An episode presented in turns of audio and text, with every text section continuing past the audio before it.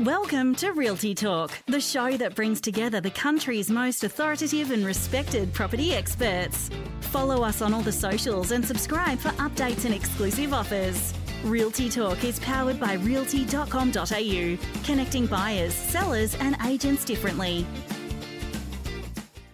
Hello, and welcome to Realty Talk, one of the shows on the Property Hub, which is distributed by DM Media.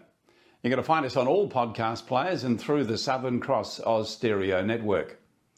Realty Talk is Australia's longest running property podcast with over a decade of presenting property investment insights, inspirational stories, and unbiased, unbiased advice from Australia's top property experts, leaders, and analysts.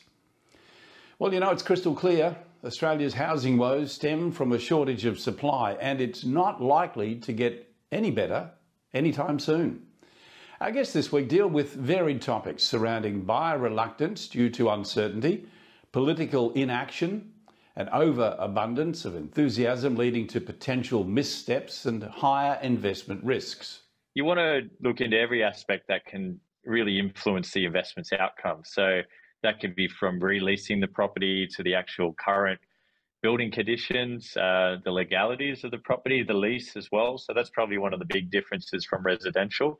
That has giant impacts on the net income. So due diligence re- will require you to go and explore exactly what outgoings are paid by the tenants and paid by the owner. And then you, as the investor, need to go and work out what is the actual income you're getting out of this. And that will tell you how much you should pay for the property. That's Scott O'Neill with some very sound advice for commercial investors. Hear him in today's show because he says that high demand and supply shortages can lead to hasty and ill thought out investment in commercial property. Pete Wargent joins Bushy this week as they tackle where we've likely gone wrong over a long period of time with housing affordability. Then the other thing at the moment, we've got this extraordinary lending assessment buffer for people wanting to take out a mortgage, three percentage points. It's higher than it's ever been before, which means that a lot of investors are being stress tested for a mythical 9% mortgage rate uh, going forward, which isn't realistic and it's just um, stymieing the supply of investors in the market. And for as long as that goes on, it's a, it's a huge handbrake. The good news is that they do have a solution, so let's hope that our policymakers are listening. Not knowing what questions to ask and what the answers should be is the problem facing anyone wanting to engage a builder to build their dream home. You know, like anything complex, it always pays to get expert and unbiased advice. And we think that we might just have the answer for you in today's show. Hey, if you like the show, make sure you hit the subscribe button and help us to continue to bring you the very best guests. Bushy will be back in just a moment as he kicks off this week's show. Successful property investment is a game of finance. Do you have the right team and the right game plan? Realty Talk is brought to you by Know How Property. More than mortgage brokers, Bushy Martin and his team of investment architects set you up with a sustainable strategy structured to lower your costs, tax, risk, and stress while increasing your capacity for growth. Know How has helped over 1,900 homeowners and investors secure more than $800 million in property wealth. So get set to live more, work less, and live your legacy. Want to know how to invest in your freedom? Visit knowhowproperty.com.au. Are you looking to build your home or an investment property? As I've mentioned before on the show, there are significant cost and cash flow benefits in building a property over buying an existing one. But with the current climate where the mainstream media is filled with builder bust horror stories, where do you start and who do you trust to ensure that you're selecting a good, reliable builder that's going to ensure that your time, quality, and cost needs are met and your risks are minimised? Well, to assist you with what can be a daunting challenge of selecting a good builder, we're joined by Lynette Manciamelli who's the co-founder of a new innovative builder broker service called Builder Finders. So, welcome back to the show, Lynette. Thanks for having me back. Great. Now, well, we had a, a great chat recently uh, in relation to you know what a builder broker brings to the exercise to assist uh, people looking to uh, build a property.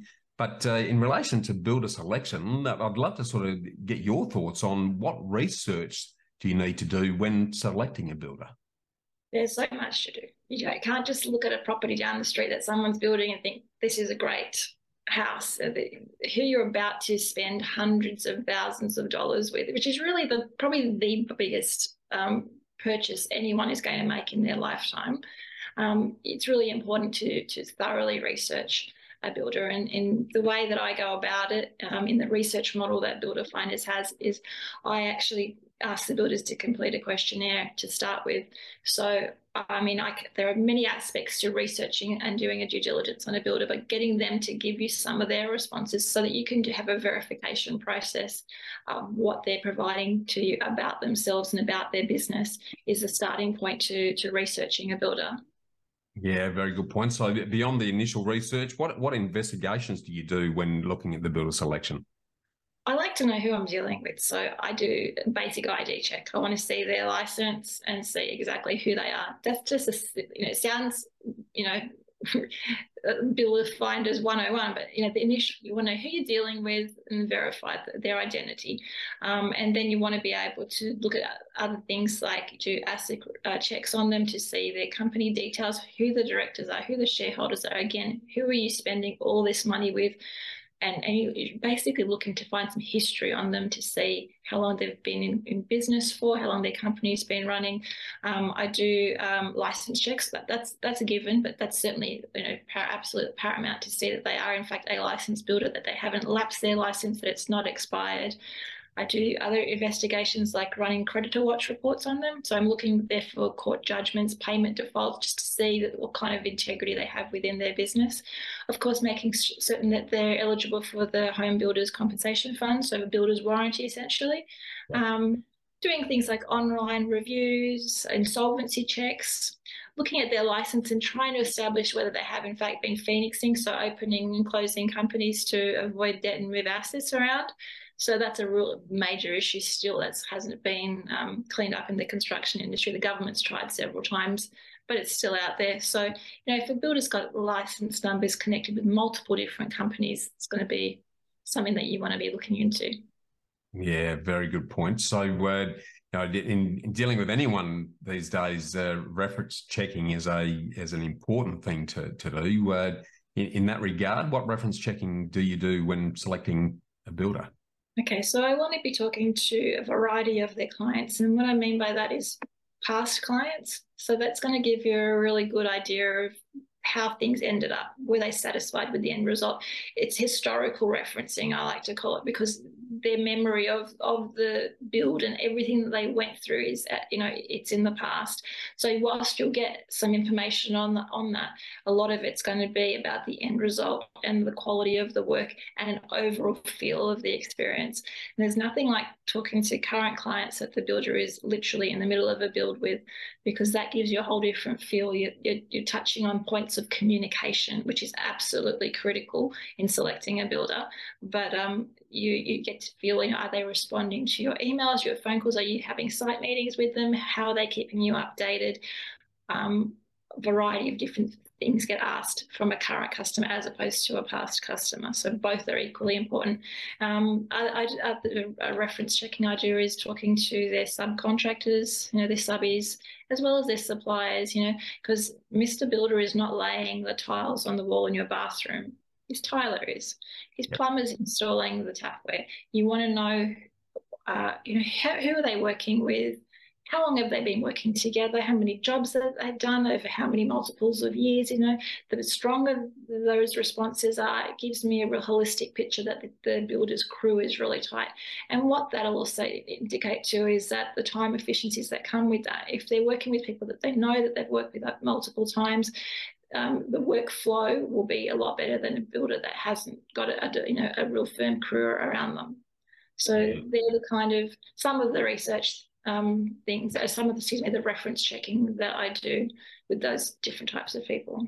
Yeah, I love the fact that you're talking to past clients as well as current clients because builders personnel can change, and I I know in my own experience, the quality of the actual on site foreman or construction manager handling that particular job has a massive impact on the time quality uh, cost parameters. So if you're doing that sort of in-depth checking, then you're, you're really making sure that not only historically are they good, but they're, they're continuing to do that. So uh, I, I, love that sort of 360 degree uh, approach that you're taking to that.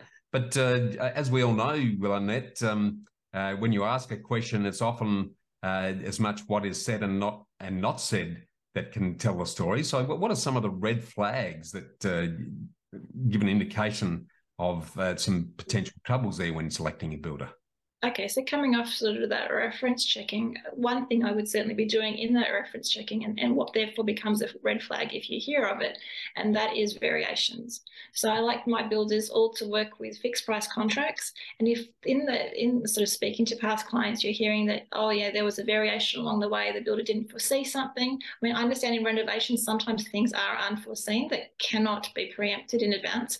But other thing, if say in a new home build, or you know the builder didn't factor X, Y, Z in, then the builder has to initiate a variation. That just means more money for you. So there's always going to be a variation. A client initiated variation is totally fine, builder not so much. So that's a red flag for me. Um, if they, if they have, like I said with the Phoenix thing, if they have multiple companies associated with their license, another major red flag. If they don't want to provide you references, or they just like, we'll just have a look at this, but you know, then you're not knowing what's the experience like. And as I mentioned, you know, I've said many times in my own experience, the end result might be great, but the journey is horrific. And that's what people grow grey hairs with. People get divorced out of building and renovating, you know, if it's not a great experience. That I know that's extreme, but you know, like there's so much headache that comes to you if you haven't checked out any red flags. If they're pushing you to sign a contract too early, if, you know, that's another red flag. Um, they're getting really poor reviews. You know, you want to get answers. Sometimes, you know, a, a bad review is not necessarily a bad review. You need to understand what the circumstances are. So ask the questions. And if you're not getting a, a, reasonable answer or they don't want to respond to you, there's your red flag. You know, if they want cash up front, there's your red flag. There are several red flags. They're just some of them. Yeah, no, that's uh, really opening our eyes to uh, some things that mightn't appear to be uh, potentially dangerous, but for someone in the know like yourself who's dealing with it all the time, uh, you know exactly what uh, you're looking for in that regard. So, look, I again, uh, Lynette, I want to really thank you for sharing your very informative insights, and thanks again for your very generous time on the show today.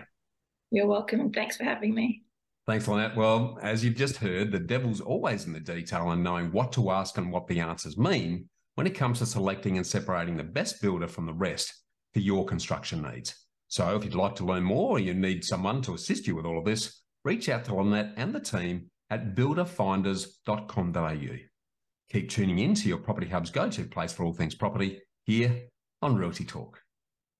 Property deductions can save you thousands of dollars each year. To make sure you maximise deductions, you need to work with the most experienced quantity surveyor in the country. BMT Tax Depreciation is the leading specialist in the industry. They've completed over 700,000 tax deduction schedules for residential investment and commercial properties Australia wide. BMT guarantee to find double your fee in the first full financial year deductions. Call BMT on 1300 728 726 today for an obligation free quote. Economic growth in recent years has increased the demand for commercial property, but limited supply has contributed to tightening vacancies. And when vacancies are tight, you may be tempted to take on high risk investments. So, the best way to minimise this is to undertake appropriate due diligence. It's essential to properly assess the risks associated with a property and to make much better informed decisions and whether the investment is actually worth it. So, what due diligence do you need to do to optimise your position?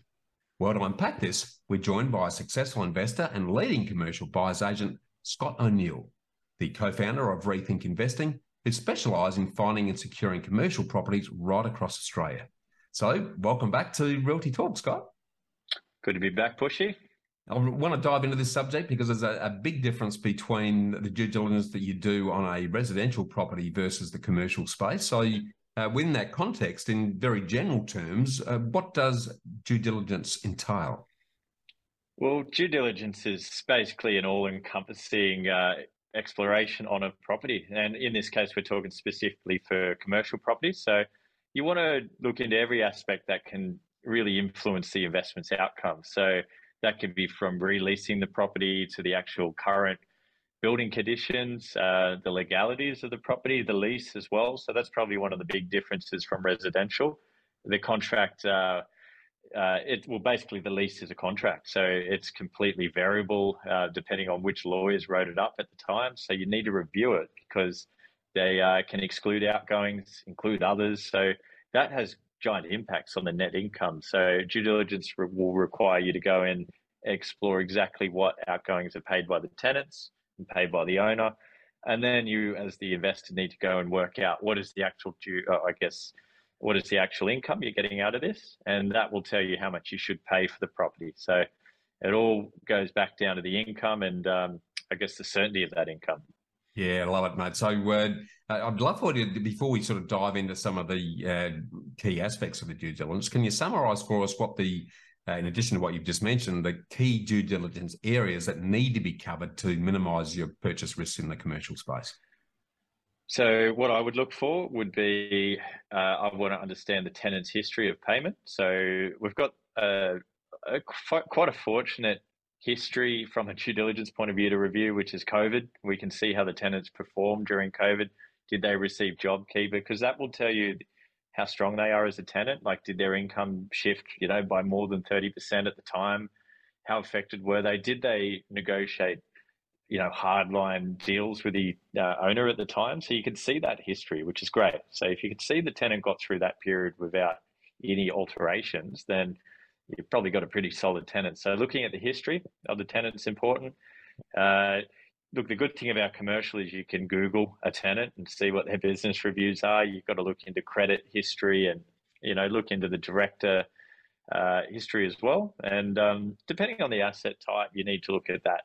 I guess the extra competition that may arise. Like if you're buying a childcare, you want to get on the council website and see where upcoming DAs are because you don't want extra competition to cause you potential problems. Same goes if you're buying a supermarket or any type of uh, business that's prone to uh, you know that radius search type competition that may come up from more people in that area wanting your your customer. Uh, building a pest report, it's classic, old one. Everyone understands it, but you need to really go into what responsibilities are the tenants and the owners. So there's no point on trying to you know hit the owner up for new carpets if the tenant pays for the carpets. So just kind of keeping the lease in reference while you're negotiating maintenance off. And and the big ticket items that I recommend everyone look at is obviously the roof. Uh, get up on the roof, get a drone on the roof if you need to. Check that roof because commercial buildings can be massive in size. Therefore, the cost of the roof replacement and repairs can be big. And um, following on from that, air conditioning. You know, imagine a big shopping center or a gym. Again, you might have a you know, seven hundred thousand dollar aircon on the roof. So you got to make sure you're not up for capital works as well. Yeah. And uh, look, you can keep going on for the next ten minutes, but you you really just want to look at the lease details, uh, the condition of the building, why the tenants want to be there as well. So call them up. That's a big part of uh, due diligence and have a chat. You'd be interested to find that most tenants are quite open to uh, chatting, I normally by start off by asking him, does the property need any maintenance? Tell me, does it leak when it rains? Because the building report may not show leaks if it's a dry day. So, um, yeah. yeah, tenant discussions, they'll uncover extra issues and, and then you just rely on a lawyer to do a legal lease review. Very important. That's almost as important as reviewing the initial contract. Yeah. And uh, and then you just got to match all the numbers up and make sure they match what you're hoping. Because if the yields got lower because we've uh, found there's extra outgoings, then back to the drawing board on the price. Yes, very good point. Now, I, I know you're a, a, a, big proponent of including a subject to due diligence clause when, when you make an offer. Can you talk to us a little bit about, uh, you know, what does the due diligence clause entail and, and, and hand in hand with that, how do you successfully negotiate its inclusion uh, on a high demand property where selling agents might be mightn't be that interested in conditional contracts?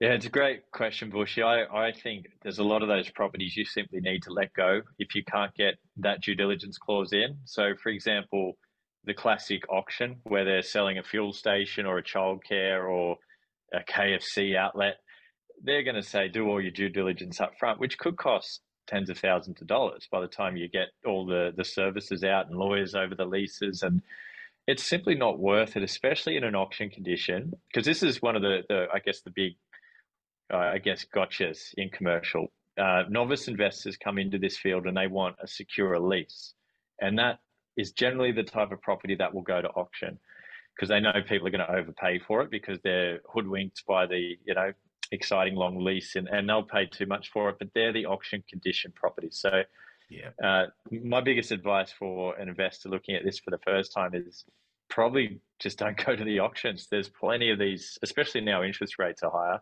these deals will pass in at auction. So buy them after if you need to and then you can negotiate a classic strong due diligence clause, which will generally give you 21 to 28 days off market, yep. where you can have exclusive rights over the property and you can pull out for any reason. And when you're spending potentially millions of dollars, it's literally the, the way to not make a mistake. You're not going to be rushed. And if you are, you walk away from the deal. Yeah, man. And it also means if the if the due diligence clause is accepted, you've effectively taken the property off the market while you're doing your investigation without someone else gazumping you and coming in and buying it out from underneath. So no, I, I think it's a, a, an absolute must. I, I even uh, strongly suggest that in a lot of residential purchases too. By the way, so uh, just to just to give you that extra uh, effective insurance clause.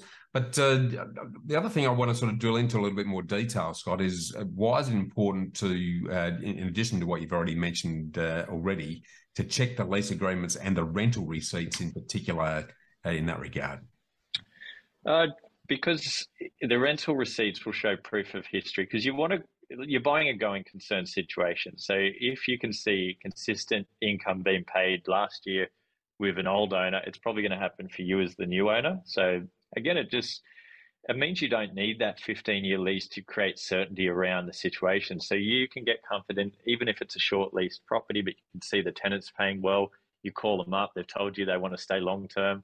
All of a sudden, we've got a deal 10, 20% below market value because we're not relying solely on a lease for protection. We're relying on our own due diligence. So, yeah. Uh, yeah, history of payment is very big, and um, and obviously what the agent presents may not be happening in reality. So imagine there's a property you've you, you've been promised a hundred grand a year, and in reality it really works out to be ninety. You've you've paid too much, and uh, yeah.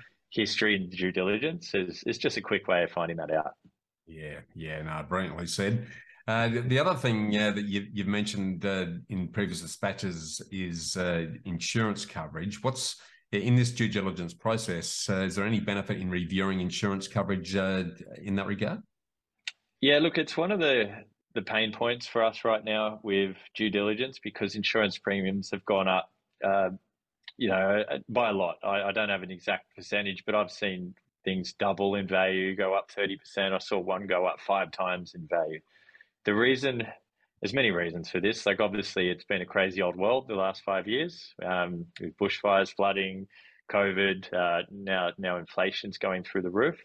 Now, inflation's very bad for build costs, and building replacement value is a major component of the direct, you know, cost method in insurance. So they're all going up at the moment, and that means if you've got a, a gross lease property, your your net income is going to be lower because next year's bill is going to be higher. So try get that done early in due diligence. And it's hard to because you don't have all the facts of the property like the age and the uh, you know what what the roof is insulated with and all that kind of stuff because you need all that for a proper quote. Um, but yeah try like it's it's hard to get that information in time because quotes can take weeks to get. And um, you just got to be wary and, and get on it. And or even just check the old owner's insurance and make sure it's up to date because there's a 90% chance it's not. And um, and that's something we we are working hard to kind of close that time gap and how like to get that valid quote back, and then we get ready for that inevitable argument with the owner to say, "Oh, that's a ridiculous quote," and then they go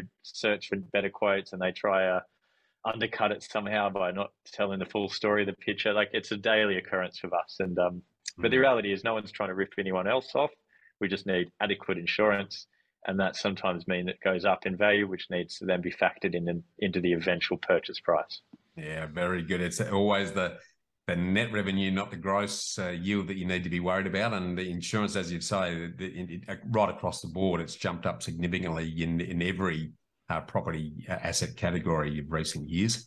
So, an important consideration. Look, Scott, uh, as always, we, we could talk for, for hours on this, but uh, I really appreciate you uh, sort of refreshing us on the importance of due diligence in the commercial space.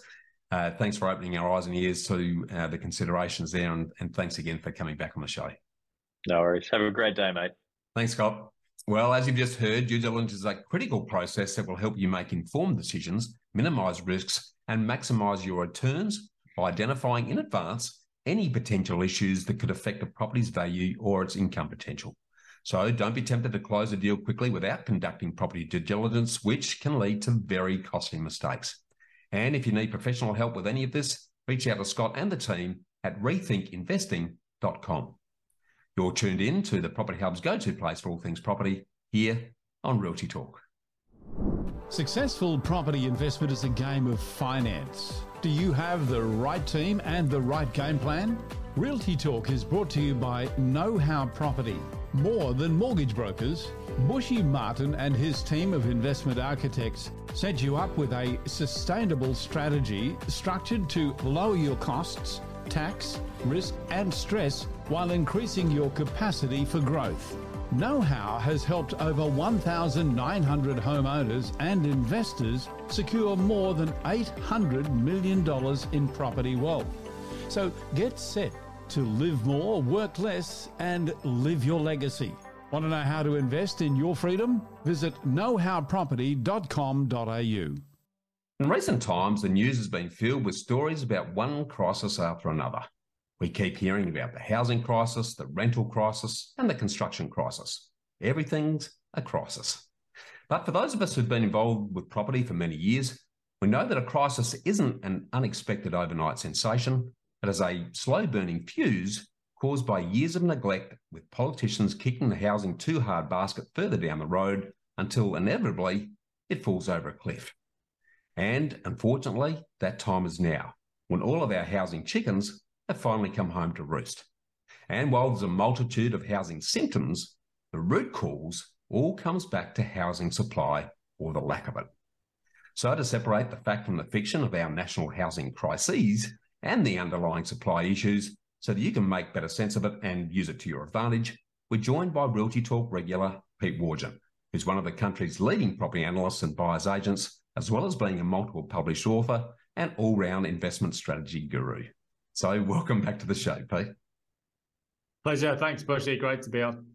Uh, this this uh, issue that we're going to talk about, I think, is the root cause, as I've said in the intro, uh, of a lot of the issues that are currently being experienced in property. So I'm, I'm going to love to dive into this from your perspective. But uh, just to sort of set the scene, can you talk to us about how low are housing stock and supply levels around the country, and what do you think are some of the causes?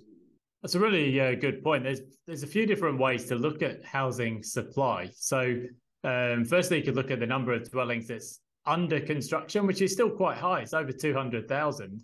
Yep. Um, but a lot of those are being delayed, very slow. A lot of them are listed as under construction, but there's um, they're really getting no further than the slab going down. There's shortages of materials in some cases. Uh, and I think looking further ahead, 12, 18 months' time, we, that pipeline is going to shrink significantly because nobody's buying new homes or getting uh, construction loans at the moment. Um, I think there's other ways to look at supply as well, though. If you look at rental vacancies in the capital cities, they're around 1%, and apartment vacancies are the lowest we've ever seen. Uh, so there's obviously a shortage of rental property on the market. And I think the other thing is um, a measure of supply is how much property is available for stay, uh, for sale, what they call the stock on the market. Well, that's down about 30% from the five year average, and it's about half of what it was a decade ago. So, very few people are selling, and that itself sort of underpins the market. So, yes, it's a crisis of crises, as you mentioned, lots of different shortages and different drivers of each. Yeah, spot on. So, uh, without stating the bleeding obvious, uh, what impacts is this? Both lack of housing supply and the low uh, stock supply levels uh, having beyond what we've already talked about? Well, most uh, new arrivals into Australia are renters initially, and now we've got the borders open and we've got record population growth. So where it's showing up most acutely is in the rental market. Um, we've got rising rents now, especially in the capital cities. We're also seeing at the bottom end of the market, there's more homelessness, there's more tent cities. I think if you look at the census figures homelessness was up around 5% between the census states, but in Victoria, it's up 24%. Yeah. Um, so, yes, it's, it's partly down to better ways to identify and measure these things, but there's clearly a massive issue in the rental market. Uh, I think more people are now um, house sharing or staying at home with parents for longer. So the main issue is in the rental market at the moment. Um, I think looking ahead, though, there's going to be a, a shortage of physical dwellings. Uh, we're not building enough, or we won't be, um, especially as the pipeline shrinks over the next couple of years. So we'll start to see a shortage of homes for sale and uh, just not very little vacant property around uh, the capital city. So th- there's a lot happening in that space.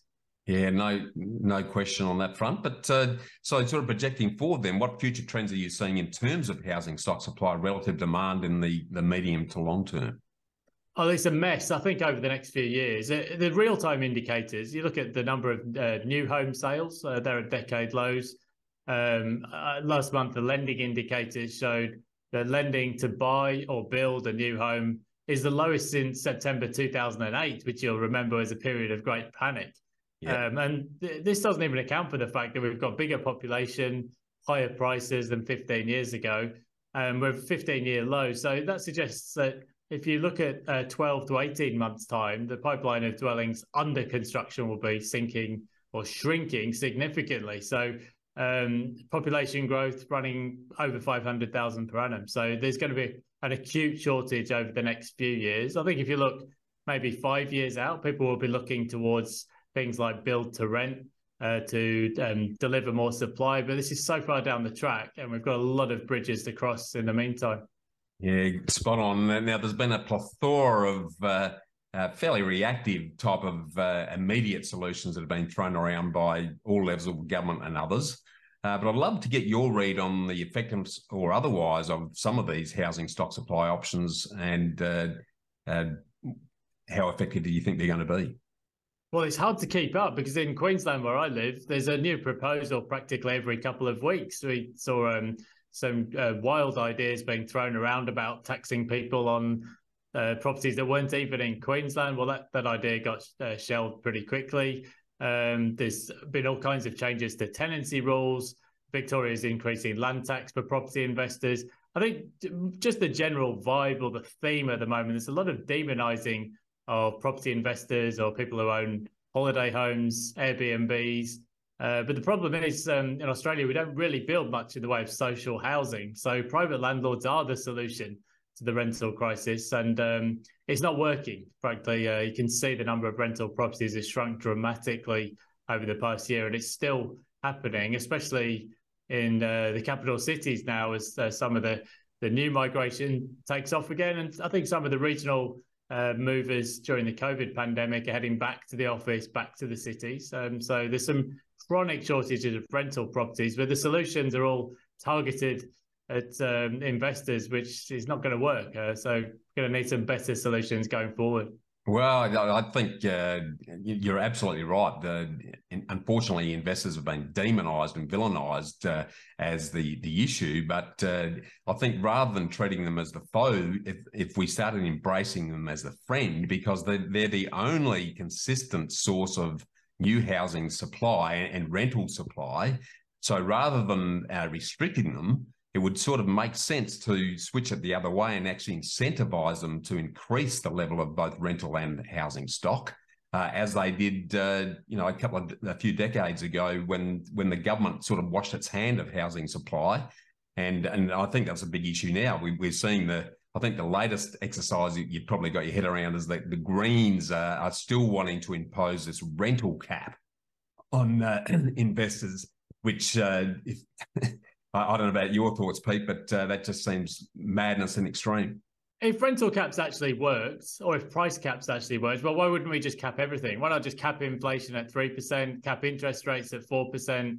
There we go. I've solved the economy just by capping prices. Of course, we know in economics caps don't work. In the short term, they have an impact, but over the medium term, they don't work at all. Uh, I think if you if governments were serious about fixing housing supply, um, we used to have there's a couple of things that would be easy fixes. Firstly, uh, non-resident buyers or foreign buyers used to buy a lot of the new builds in Australia, but um, there's stamp duty surcharges against them, or the, another group that got demonized. Then the other thing at the moment, we've got this extraordinary lending assessment buffer for people wanting to take out a mortgage, three percentage points. It's higher than it's ever been before, which means that a lot of investors are being stress tested for a mythical 9% mortgage rate uh, going forward, which isn't realistic and it's just um, stymieing the supply of investors in the market. And for as long as that goes on, it's a, it's a huge handbrake on supply. Um, as we saw um, a decade ago, when prices rise and when people can borrow, uh, the supply will respond. But at the moment, it's not being allowed to.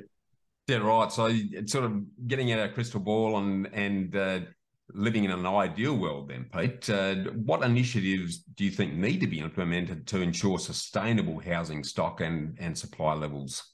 I think, uh, well, that, I think that's uh, a good starting point. Is if people want to borrow, let them borrow. I think there's been a huge focus over the past 15 years of removing all of the risk out of the system. Yeah. Uh, we don't have low doc loans anymore to speak of. Um, we uh, have seen in the past uh, 12 months um, uh, higher debt to income lending has been um, shut down. Uh, low deposit lending, uh, very, very low now. Um, and the lending assessment buffer is so wide. Uh, we've already seen interest rates go up by 4% for the cash rate. And yeah, we're still stress testing people with the 3% lending buffer. So I think that's a big part of it is um, if you want people to buy and build, you've got to let them borrow. So um, I think that would be a starting point. Uh, and I think, yes, some of the the tax incentives have um, actually restricted investment in housing rather than allowing it to uh, go ahead. So I think that needs a look as well. I wonder whether, particularly when it comes to the social housing component, that governments actually need to step up and take an active role in at least that safety net uh, exercise for, for those that are disadvantaged rather than rely on just in time uh, private developers who are only ever going to provide housing uh, when there's a dollar be, to be made. So uh, I think there needs to be a little bit more skin in the game from governments at that level. Uh, they don't. They seem to become very Teflon in recent times and always looking to point the finger at someone else and have someone else to blame. But uh, I, I, really think they've got to uh, uh, come to the table and start taking some active action rather than expecting everyone else to do it. But uh, yeah, we are seeing that a little bit in uh, Queensland. So there's a, a huge uh, bonanza in royalties from the the coal coal price boom, and um, so Queensland is committing over six hundred million dollars to social housing. But it, you have to remember the cost of new builds now. That's that's going to be about 500 new uh, social housing units. It's not much in the grand scheme of things and a booming population. So a lot more needs to be done. And it hasn't been done with the exception of the uh, Rudd stimulus um, yeah. around 2008. That was the only time over the past few decades we've seen any kind of social housing push. So there's definitely an area which will come into more focus. Yeah, absolutely. Well, uh, as always, mate, I want to thank you for your insights on this very critical issue, Pete, and thanks again for your generous time on the show today. Pleasure. Thanks, Bushy. Thanks, Pete. Well, if it isn't and wasn't crystal clear before, it certainly is now. At the epicentre of Australia's housing woes is an endemic shortage of appropriate housing supply, and it's not likely to get better anytime soon until a holistic and integrated long term systemic approach is taken by all and sundry to addressing sustainable housing solutions. In the meantime, as a born contrarian, our housing supply shortages actually provide great opportunities for astute investors provide the right housing solutions in the right places at the right time. So, to plagiarise good old Warren Buffett, be greedy when others are being fearful. Stay for us for more here on Realty Talk, your go to place for all things property. To make sure you get the most from your investment property, you need to claim depreciation. BMT tax depreciation ensures that depreciation claims are maximised and compliance is maintained through their physical site inspections. During a site inspection, a specialist BMT site inspector measures the building and identifies every depreciable asset possible. Call BMT on 1300 728 726 for a free estimate of the likely deductions. And that brings us to the end of this week's show. A big thanks to our special guests, Lynette, Scott, and Pete, and of course, Bushy Martin. And before we go, make sure that you don't miss a single episode of Realty Talk or Bushy's Get Invested podcast, delivered to you each and every week. You can do that by subscribing to the Property Hub. Do it right now on your favourite podcast player or wherever you're listening to this show. Thanks to our supporters, realty.com.au, BMT, Tax Depreciation, Know How Property Finance, and Apiro Marketing. I'm Kevin Turner, and on behalf of Bushy and the entire Property Hub team, we look forward to seeing you again next week. Miss something in this week's show or want to catch up on past shows?